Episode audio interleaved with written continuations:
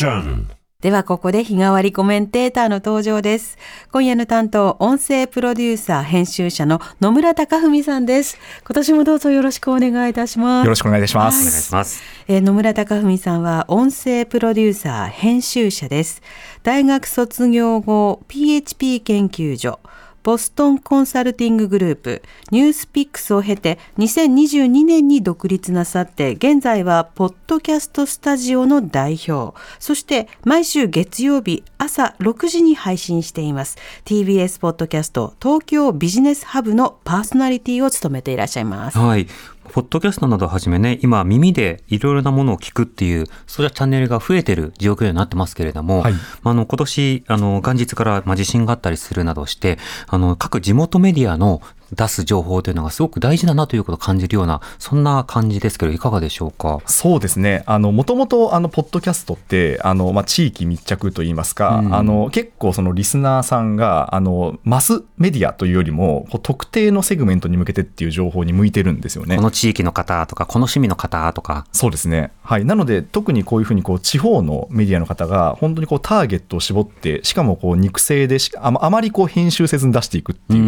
んその速報性という観点では、結構有効活用できるんじゃないかなと思いますね。そうですね。はい今日はこの後も、あの、現地からリポートしていただきますので、はい。野村さんもよろしくお願いします。よろしくお願いします。それでは野村さんと一緒にニュース振り返っていきましょ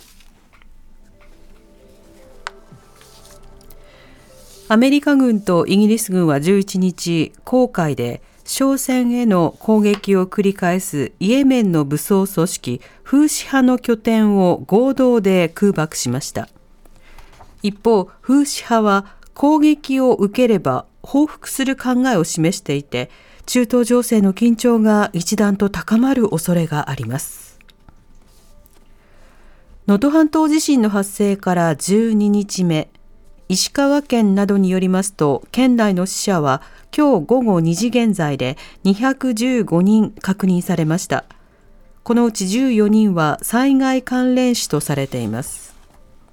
こうした中、石川県は今日、仮設住宅の工事を輪島市で始めました。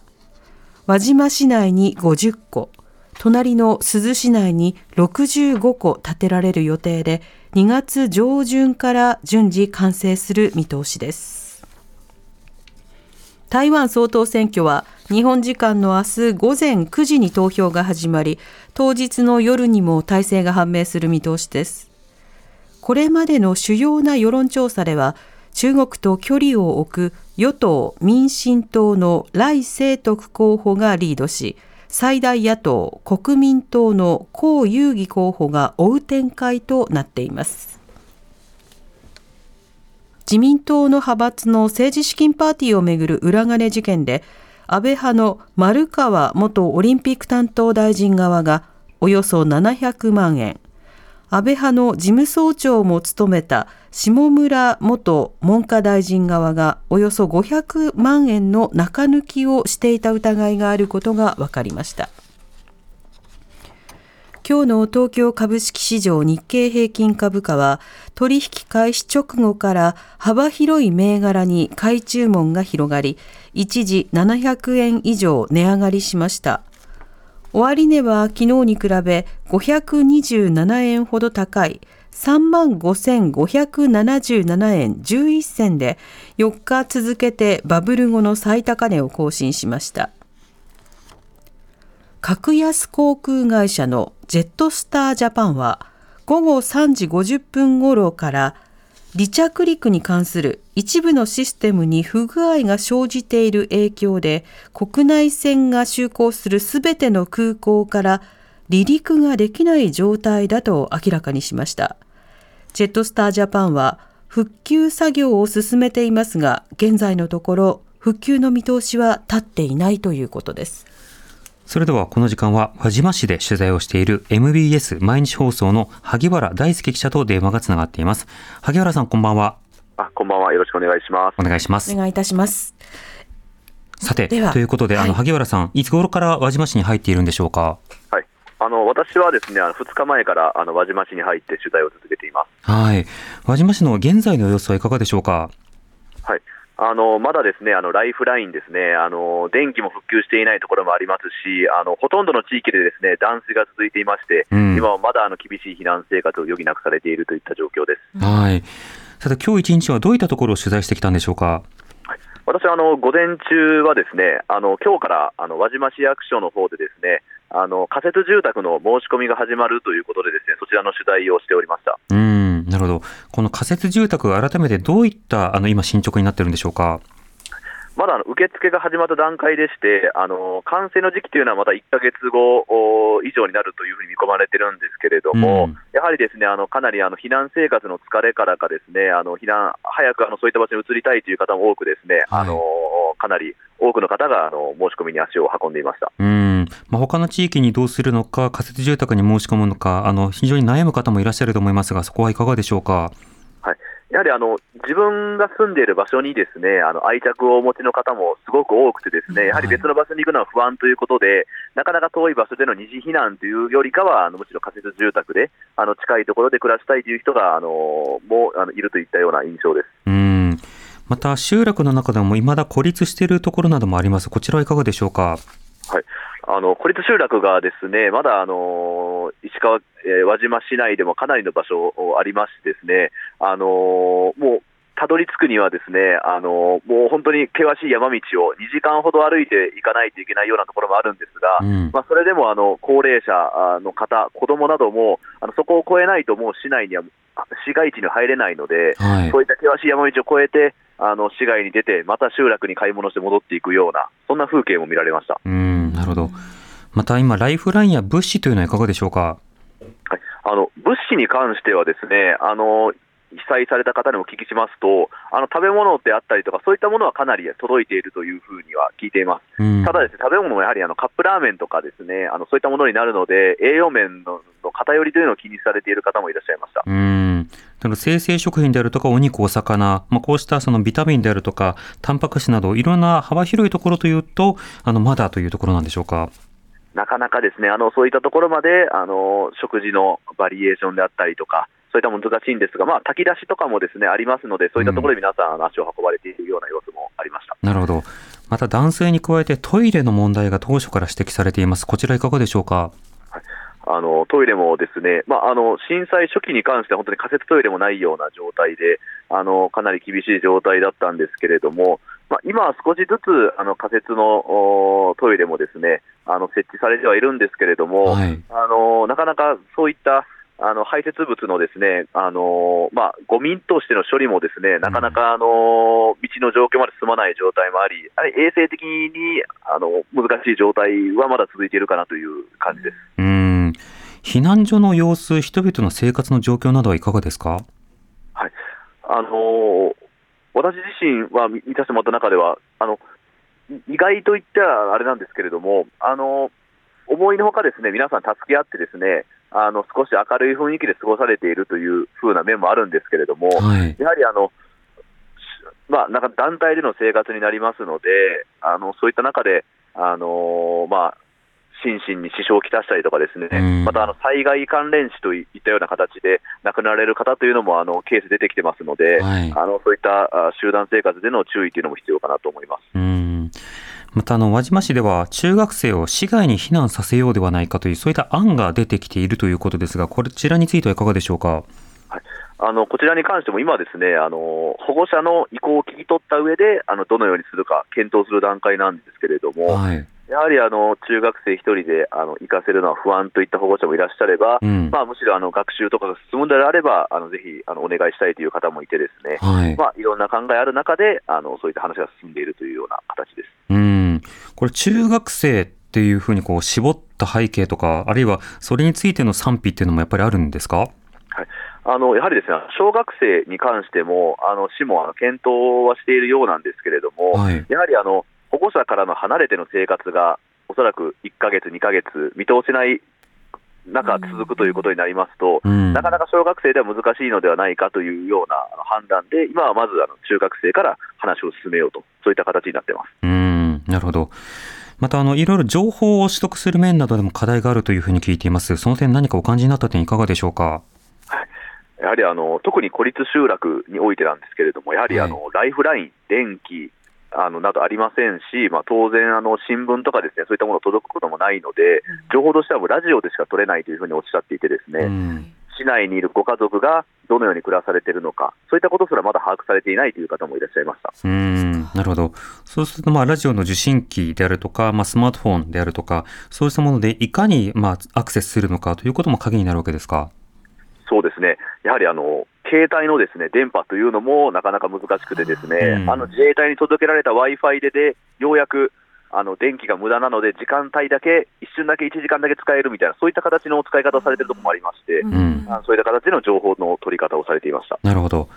また、明日以降の天気も気になりますが、こちら、あの、南部さん伝えてください。えっと、気象予報士斉藤義雄さんから届いている北陸の天気予報をお伝えします。今夜は雨で雷を伴って強く降るところもあるでしょう。明日は冬型の気圧配置のため、北風が強く各地で雪の予報となっています。平地でもまとまった雪が降り、警報クラスの大雨の恐れも出ています。輪島市の明日の最低気温1度、最高気温3度の予想。昼間は今日よりも7度も低く、冷え込みが厳しいでしょう。そしてあさって日曜日になるとお天気が回復し、曇り、時々晴れの見込みとなっています。はい。とても寒いということですけれども、ねええ萩原さん、あの、現地、あの、寒さ対策や雪の対策いかがでしょうか？はいあの雪の対策としては、ですねあの国もですね対策を急いでいて、明日あの灯油などをですねあの重点的にあの雪に備えてあの配布するといったようなあの措置を検討しているようでして、はい。あのまあ、なかなか他にもですねやはりあの土砂災害の危険というのもですねあのかなり高まっている場所もありますので、うんそういった場所は土のうを積んだりとか、まあ、そういったあの気象面の対策も進められている形です。うんすみません、先ほど私、まとまった雪が降って警報クラスの大雨というふうに間違って呼んでしまったんですが、大雪の恐れが出ているということですね、明日。はい。萩原さん、あの、地元でやはり雪の警戒というのも、あの、声かけ合ったりはされている様子あるんでしょうか？そうですね、あの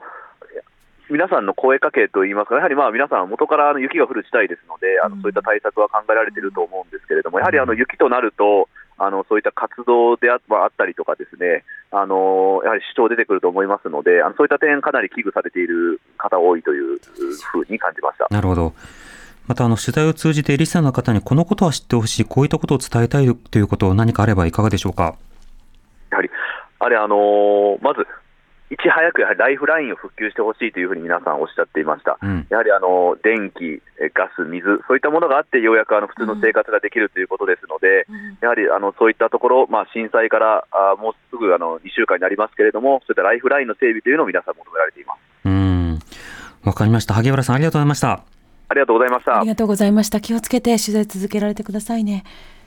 MBS 毎日放送の萩原大輔記者に伝えてもらいました。さて、えー野村さん、今の萩原さんのレポートいかがでしたでしょうか？あの萩原さんのお話の中であの物資は行き届いているんだけど、その栄養の偏りがあるっていうお話があって、はい。そこが結構気になりまして、うん。あの私あの3.11の時にあの東日本大震災ですねあの山形県にちょうどその時いたもんですから、はい。あの4日間ですね東京の自宅に帰ってこれなかったんですね。うん。でその時にあの避難所にあのお世話になったっていう経験があったんですけどちょうどその時もあの食べるもの自体はあったんですけど、はいやはりこう乾パンであるとか菓子パンであるとかそういったものが主でひとまず炭水化物っていう、そうですねはいあとカップラーメンとかがそうですね。うん、で、えっと、お腹は満たせるんですけど、やっぱこう、日数が経ってくると、だんだんと、なんでしょうね、こう、体調に変調が出てきたなっていうのはすごく感じていたんですね。はい。で、私はあの4日間だったんですけど、それでもやっぱりそういうふうに感じるということなので、あの今回、まあ、震災発生からもうあの10日以上がはい経っているという中で、まあ、この状況っていうのは少し、あの少しというか、まあかなりその心配だなというのは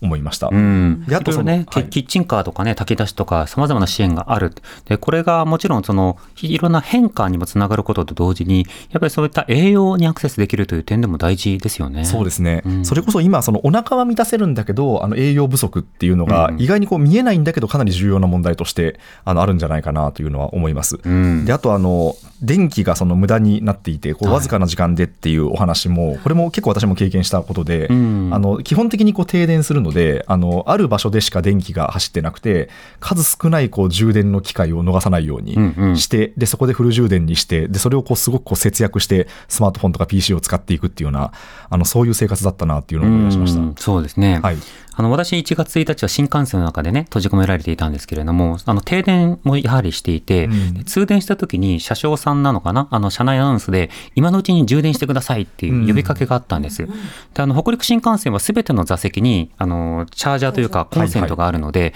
まあ、それが随分と助かったんですけど、うん。だから、あの、それ以降、今後どっかでまとめようと思うんですが、皆さん、お出かけする際には、あの、バッテリー機能付きの高速充電器というのがあるんです。うん。で、普段使いもできるし、それ使ってれば、スマホ、え2回チャージフルでやる分ぐらいは、あの、バッテリーとして使えるっていうものがあったりするんですけど、やっぱりあの、311の時と比べると、いろいろこういった充電技術であるとか、例えば太陽光パネルのね、持ち運び版とか、いろんなものがこう発展してはいるので、うん。そこは僕持っててよかったなって思いましたね。ああそうですね。うん。あとはひょっとしたらその、これも知ってる方は知ってるかもしれないんですけど、あのスマートフォンうん。のこう残量をあの節約するための設定っていうのがいくつかありますよね、うんあります。省電力モードみたいな。うん。だからそのあたりもこう災害時のマニュアルとして、あのできるだけこう節約するようにっていうふうに、皆さん、手順を覚えておいてもいいかもしれないですね。そうですね。はい。うん、そうした一つ一つのまあ技術、あの今はね、災害直後ということで、様々な支援の話をまずは最優先ということですが、備えの話もまたできていければと思います。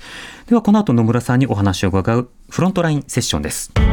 発信型ニュースプロジェクト TBS ラディオ905-954おぎゅうえちきセッションここからはフロントラインセッション日替わりコメンテーターに今一番気になるトピックスについてお話しいただきます今夜は音声プロデューサー編集者の野村貴文さんですお願いしますよろしくお願いします。お願いします。さて、今日はどんなテーマでしょうか？はい。えー、と今日はですねあのアメリカでビットコインの、えー、と現物の ETF が、えーはい承認されたというニュースをですね持ってきました。はい。はいまず、アメリカ、この国はわかる。はいビットコイン、これがわからんという方もいる。はい ETF、なんじゃそりゃって方が多いということで、はい一つずつ伺ってもいいですか？わかりました。はい。はい。えっと、まず何が起きたかというと、あの、アメリカの証券取引委員会 SEC という機関、まあ、規制当局ですね、が、えっと、昨日に、えっと、まあ、今、暗号資産、えーというですね、まあ、こう、えーこれも、まあ、まずここからなんですけど、はい。あのまあ、こう、ププログラムで、えー動くですね、うん。あの、こう、えデジタルコインというものが、あの、説明になるんですけど、はい。まあ、実際に、実際の通貨などと比べて、ええ。仮想通貨というふうに呼ばれて、はい。まあ、デジタル、サイバースペース上で、まあ、取引などがされるんだけれども、まあ、物があるわけではない。そうですね。なので、その都度の信用であるとか、値動きなどが大きく性格が異なるというタイプのものですね。そうですね、はい、うん。あのこれ、まあよく言われるんですけどあの、みんなが価値があると思っているから価値があるっていう、はい。あの類の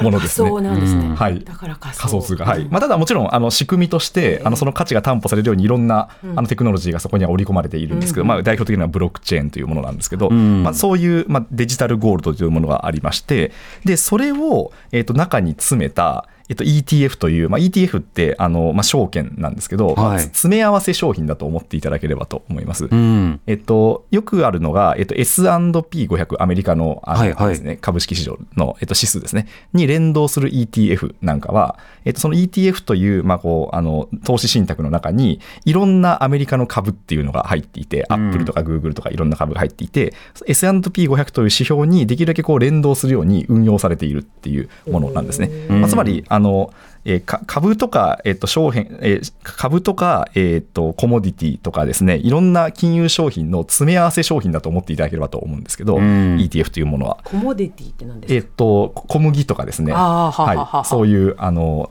えっとし市場で取引されるああのものですね。米国産大豆とかそうですね、はい、そういうこと大豆ですね。はいなるほどなるほど、ええで、えっと、それの、えっと、ETF が中に入った証券というものが、あ投資信託というものが、うん。今回、えっと、認められた、証券え当局によって認められたっていうのが、今回のニュースです。で、これが、えっと、なぜ非常にこう重要というか、うん。あの、すごいことなのかという話をしますと、はい。まず、えっと、そもそもの経緯として、えっと、アメリカにはそのいろんなですね、あの資産運用会社がありまして、例えばまあ有名なので言うと、ブラックロックっていう会社ですね、がまあ非常にこう世界最大級の、えっと、資産運用会社なんですけど、そのブラックロック社ふあの含め何社かがですね、そういうふうにこうビットコインを中に入れた、えー、と投資信託っていうのを開発したんで、うんこれの取引っていうのを認めてくださいっていうふうに、ずっとその規制当局に申し出ていたんですよ。はいあの規制当局がそれを認めないと、えっと、証券市場では取引ができないんですね。うんで、えっと、それをもう10年ぐらいずっとやらせてください、やらせてくださいっていうふうに言っていたんですけど、はい規制当局はずっとダメっていうふうに言ってたんですよ。今まで仮想通貨は信託扱いで、はいまあ、取り扱うことができなかったと。そうですね、はい、投資信託の中には、えっとまあ、正確に言うと、その先物というものはできたできたんですけど、うん現物というものはダメという、まあ、そこに違いがあります。はいで、えっと、なんでダメかっていうと、えっとまあ、さっき、あのチキさんが最初にくしくもおっしゃいましたけど、まあ、そそもそもあの、ね、値動きがうん激しすぎると。あのビットコインというのは、はい。あの何どこに価値の裏付けがどこにあるか分かんないので、値動きがかなり激しいという点と、あとは、えっと、マネーロンダリングみたいな、そういうこう犯罪に使われやすいんじゃないかっていうようなこともありました、うん。はい。理由として。で、あとは、えっと、相場操縦がしやすいんじゃないかっていうこともよく言われていて、うん。えっと、例えばなんですけど、これビットコインはさすがにもう今はできないと思うんですけど、もうちょっと、えー規模の小さい暗号資産だと、例えば、あの、イーロン・マスク氏みたいな、こういう超インフルエンサーが、うん。この暗号資産いいぞみたいなことを一言言うと、値段がポーンと上がっちゃうっていう現象が、すごい起きてるんですようん。ね。ここ数年間かなり起きていて、ネット上でね、例えばはい。YouTuber とか、それから Twitter での著名人の方が、そうやって操作をして、つまり、あの、コントロールして、はいそれで問題視されるっていうことが、まあ、たびたび起きてましたよね。そうですね、はいうん。で、それはさすがにそういう、えっと、性質のあるものっていうのを、あの規制当局が認めるわけにはいかないっていうことで、はいえーそういう、まあ、いろんな理由があって、こう禁止をされていたんですね。で、ただ、えっと、今回、その、まあ、10年間ずっと、その資産運用会社が、こういう ETF を承認してくださいっていうふうにこう言い続けていて、うんで、その都度、まあ、SEC のあの当局のコメントなんかで、こういう理由でダメですっていうのを、えーその資産運用会社つく、ETF を作ってる側が一つ一つこう潰していったんですうね。ん。対策を打っていって、はい。で、もうそそろそろいいでしょうっていうようなあのことに、まあ、世の中のムードとしてもなってきたと。うんうんで、あとは、もうそもそもこのビットコインというものが、今もう非常に時価総額が大きくなっていて、はい。えっと、100兆円ぐらいになってるんですよね。うんこれどれくらいの規模かっていうと、あの、えー例えば、えーメタ、旧フェイスブックはい。とか、テスラとかの、えっと、じえーし資産規模といいますか、えっと、ごめんなさい、えー時価総額ですね、うん。というのを超えている規模なんですよね。うん。だからもうもうひ非常にこうマーケットとしても無視できないレベルに達しているっていうこともありまして、あのこの SEC のこの、えー今回認めた人があのゲンスラー委員長っていう方なんですけど、この人はもうずっとこの暗号資産に対して、えー懐疑的な姿勢をずっと言ってきたんですけど、うんかなり渋々今回認めたっていうえーことがありました。なるほど。はいこれまで例えばまあメタでもテスラでも、まあ、あるいは日本のいろんな会社でもそうですけれども、はい基本的には企業活動という裏付けがあって、そこに対して株式投資というのがあって、それによって業績がうまくいくか悪化するかによって、その期待がこう株式の価格を変化させてきたじゃないですか。はいでビットコインとはもう少しこう曖昧な仕方で、しかし広い市場ではあるわけですけれども、はいしかしいろんな懸念を取り除くことによって、今回はその信託対象として可能になったわけですか？そうですね、まあ、例えばその相場操縦が起きないように、うんあの取引所が共同で監視しますよとかですね、はいまあ、そういういろんなこうあのこちらも手を打ってるんでっていうようなことを言って、えー今回可能になったということですね。うん。で、あ、あはい。で、あの、今回、じゃあ何が一体そのインパクトがあるのか、これによって何が変化するのかっていうところで言うと、大きく言われているのが、えー機関投資家ですね。例えば、えーノルウェーの年金基金なんかが結構代表ですけど、うんまあ、そういうふうにこう、巨額の資金を運用している機関投資家が、えっと、さすがにビットコインの現物を買うのは結構リスクが高いというか、そのいろいろこう整備がされてなかったりするので、うんえーリスクが高いんだけど、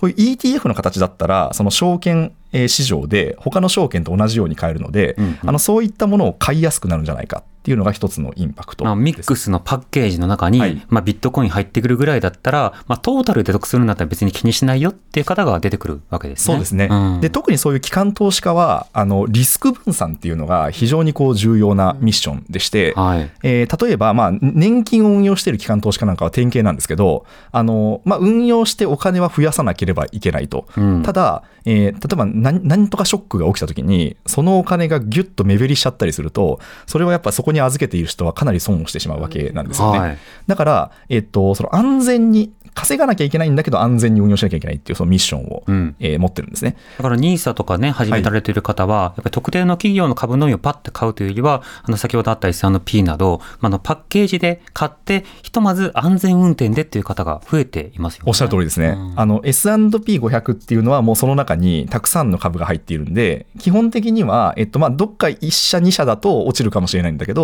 全体で言うと、えー伸びやすいんじゃないかっていうふうに。一社二社がやらかしても、まあはいとりあえず世界が経済成長しているならば、そこに乗ることができると。そうです。いうことですね。はい。で、それをさらにあの広い形で考えると、実は、えっと、株式というのは、まあ、S&P500 というのがいくら分散されているからとはいえ、うん株式市場全体が下がる時もあるわけなんですよね。まあ、本当にリーマンショックなんかはたと特にそうでした。うん。で、えっと、株式と同じように動く商品っていうのもやっぱりいくつかあって、まあ、不動不動産なんかも基本的に株が上がってる時は不動産も上がりますし、うんうんあの景気が悪くなったら不動産も下がるっていうようなものなんですね。で、えっと、債券というのは少しちょっと株式とは違う動きを見せることはあるんですけど、はいそれでもやはりその経済危機では落ちる可能性があると。うん。で一方でこのビットコインというのはそのいずれともバラバラの動きをするっていうふううんにい今のところは言われていて値動きが独自性があると。はい、そうですね。もう本当にこう、あの、何に、えー根拠なのかわからない。だけど、独自の動きをしてるってことは分かってるとうんうんいうことなんですね。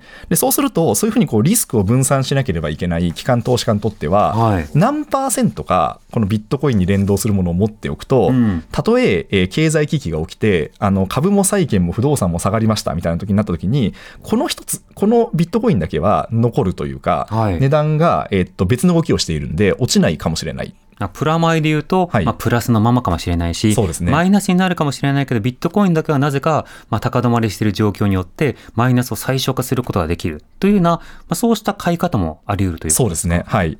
ひょっとしたら、あの、戦争みたいなは、い。非常にこう、世界の経済が止まるみたいなことが起きたときに、まあ、実体経済が傷んで、で、そうすると株が落ちますね。うん。で、ただ、えっと、ビットコインって、あの、こう、戦争が起きたときに、こう、資金を逃がす先として、結構いろんなお金持ちが、あの、使ったりするので、ひょっとしたらその相場は保たれる可能性があると。で、えっと、このシナリオは全部予測する予測することは不可能なんですけど、ただ、はいまあ、経済学の世界では、分散すれば、とりあえず安全っていうふうには言われているので、うん。何パーセントかを機関投資家がこういうそのビットコインに連連動する商品を組み込めるっていうのが、えー一つのメリットとは言われてます、ね。それを為替で、まあ、例えば、あの、様々な投資をしているような人だと、まあ、ひとまずじゃあ円に逃がしとくかとかで、日本がこう円高になるとか、はい。いろんな影響があったりしたわけですが、もしビットコインというような先というものがメジャーになってくると、そうしたいろんな連動や値動きの形なども変わってくる可能性はあるんですか？そうですね。あの、例えばなんですけど、あの、有事の時に、うん。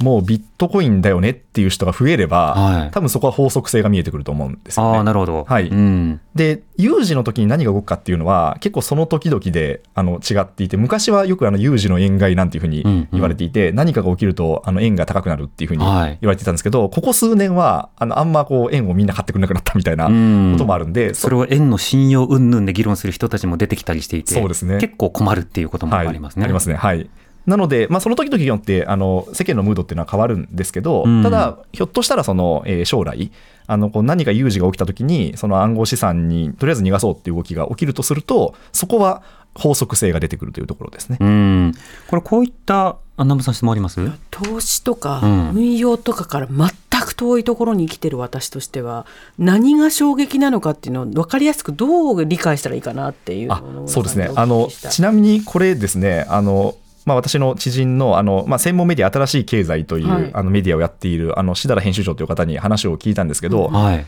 例えるならって言ってた、はい。あの毎年毎年来ると言われていて来ないもので言うと、なんか村上春樹さんがノーベル賞を取ったと同じぐらいの衝撃あそこは通ったっていう、はい。受賞したっていう。あ。っていうふうに言ってました。来たみたいな。そうって言ってました。絶。対認められなかったであろう、はメニューが組み込まれたってことですか、そうですね。たあのえと業界の方々の中では期待をしていて、あ今年もダメだったか。頼むぞって、はい。絶対大丈夫だろうって思ってて。というものがついに当局によって、うんまあとうとう。渋々の形なんですけど認められたっていうことで。なるほど。なんかその村上春樹さんのノーベル賞受賞ってただぐらいの期待している人がそれだけ多い、はいっていうことです。多かったことなんだ、そうですインパクトでっていうことはい、ですよねインパクトということですね。うん。はい。というのは言ってましたね。はい。あと、投資っていうのはね、あの、皆さんがもうすでに実はやっている行為でもあって、お財布にお金を入れるのか、貯金をするのか、円を持つのか、それともドルに変えるのか、これらはすべて投資なんですね。だから投資をしてない人なんていうのはこのようにいないんです。ただその中で株式投資というのは、特定の企業の株を購入することによって、その会社の成長というものを期待し、その会社の株が実際に成長して、えー高くなれば自分は得をするっていうことで、配分されるってことですよね投資をする。うんただ今、あの野村さんがおっしゃったのは、その特定の一社だけを買うんじゃなくて、複数社をグロスでこう買うことで、えーリスクをこう分散するっていう動きが今流行っている。その中に、このビットコインという仮想通貨が入ったことによって、このリスク分散の、まあ、一つ、流行が大きく変わるかもねっていう、まあそんな新鮮な動きになってるということですか？そうですね品書きの中に入ったんだ。入ったみたい。ああ、なるほど。うんあのおそらくなんですけど、あの今回、まあ、これ、まだこれ、アメリカだけの話なので、日本は対象ではない。はい、日本は対象ではいないですね。はい。でもアメリカの動きを見てたら何年後かに日本もそうですね、まあその可能性はあります、まだ日本ですぐにこれがじゃあ買えるというわけではないんですけど、うん。例えばじゃあアメリカで、えーっとこう証券市場でこういうそのビットコイン連動型の ETF が買えるというふうになると、はい。これまでそのビットコインって何ですかっていうふうにこう目に触れてこなかった方々にもやっぱ目に触れるわけなんですよね。そうですよ。ね、うんそうですよね。メニューに入るんだからね、はい。うん。で今それこそ今、ニーサ始めた日本人の方々が、あのいろんな株の話を学び始めているのと同じように、だと思います。アメリカのはい人たちが、ビットコインかって、ビットコインとは何かみたいな本を読んでたりするわけですよね。ひょっとしたらこの先出てくるかもしれないですうね。ん。で結構それってあのバカにならなくてあのやっぱりなんでしょうねあのか塊相場ってやっぱこう塊の投資家が動くと、投資家が塊で動くと、うん。マーケットっていうか値段が値段が動いていきますので、あのでやっぱりこう日本でもまだそうなんですけどあのビットコインって多分ごく一部のテクノロジー好きな方と、まあ、あと特にまあ若い方を中心に、うんまあ、こうちょっと試してみるかっていうところで買ってる方がほとんどだと思うんまあ、ですね。浮世離れしたイメージがありますね。そうですね、はいうんまあ、それこそ、え一体この価格の裏付けは何なのっていうことを思うじゃないですか、うんあの多分わあの私も本当に思ってますし、まあ、結構その、えー、と専門家の方に取材を聞くと、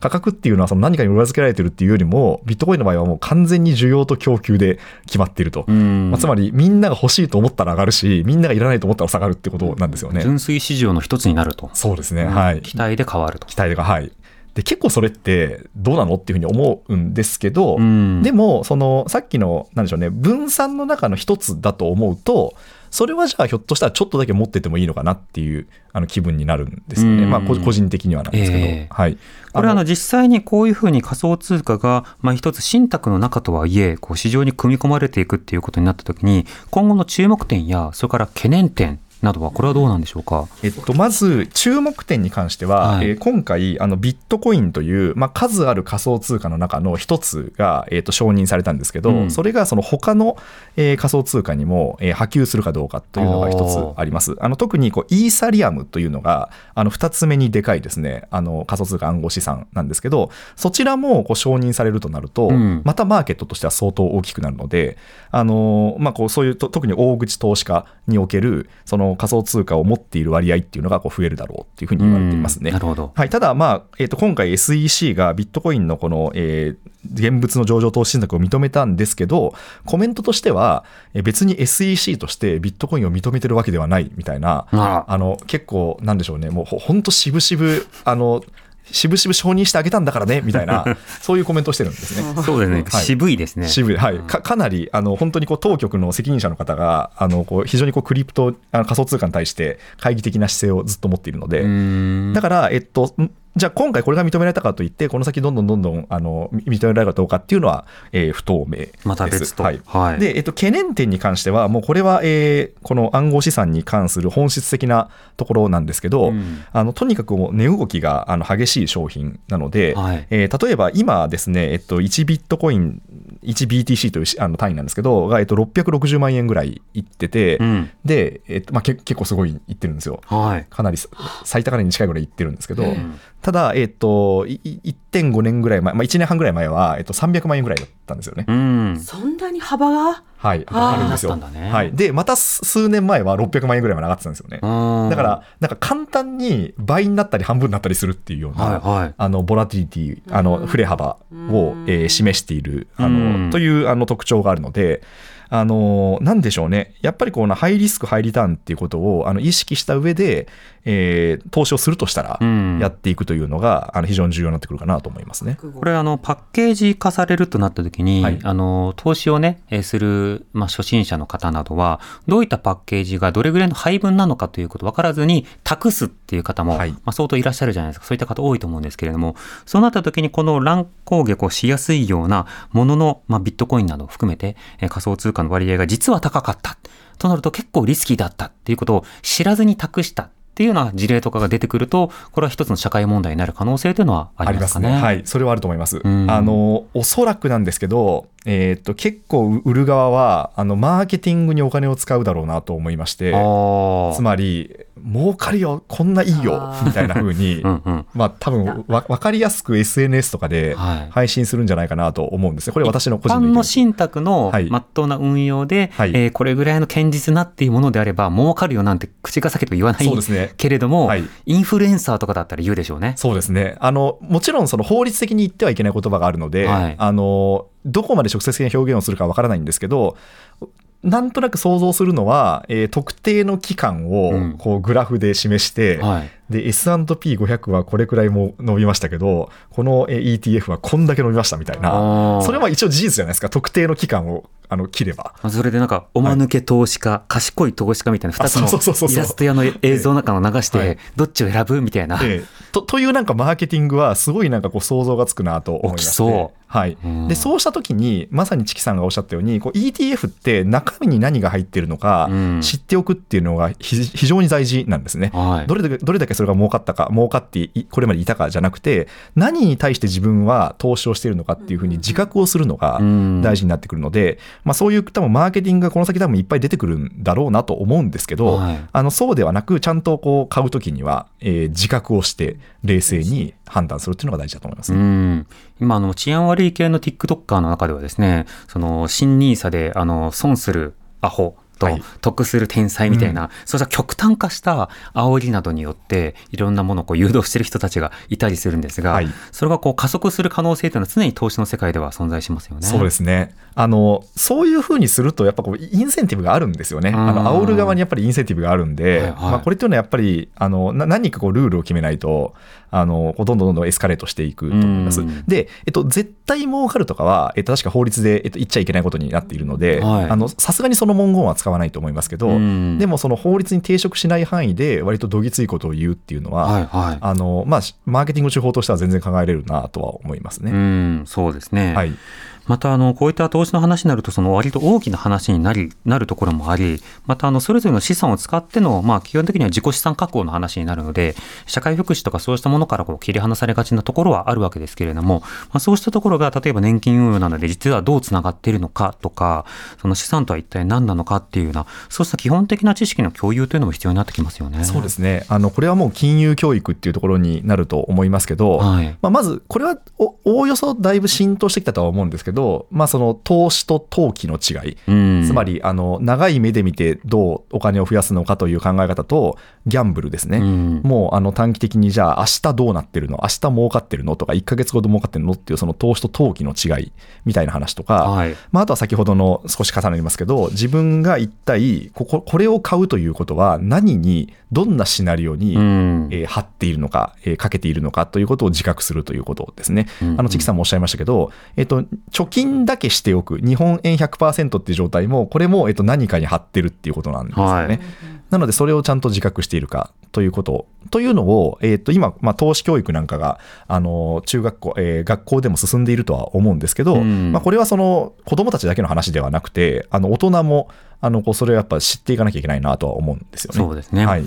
またあのこの投資や経済の動きは例えば時事問題国際情勢疫病いろんなその事故とか、まあ、そうしたものと連動して動いているので社会問題などについての関心がなければ投資って単独でできるものではなく、はいマネーゲームっていうのは独立して存在するものではないわけですよね。うんそのあたりについて広く知識が共有されるかどうかというのも大事なのかなと思いますね。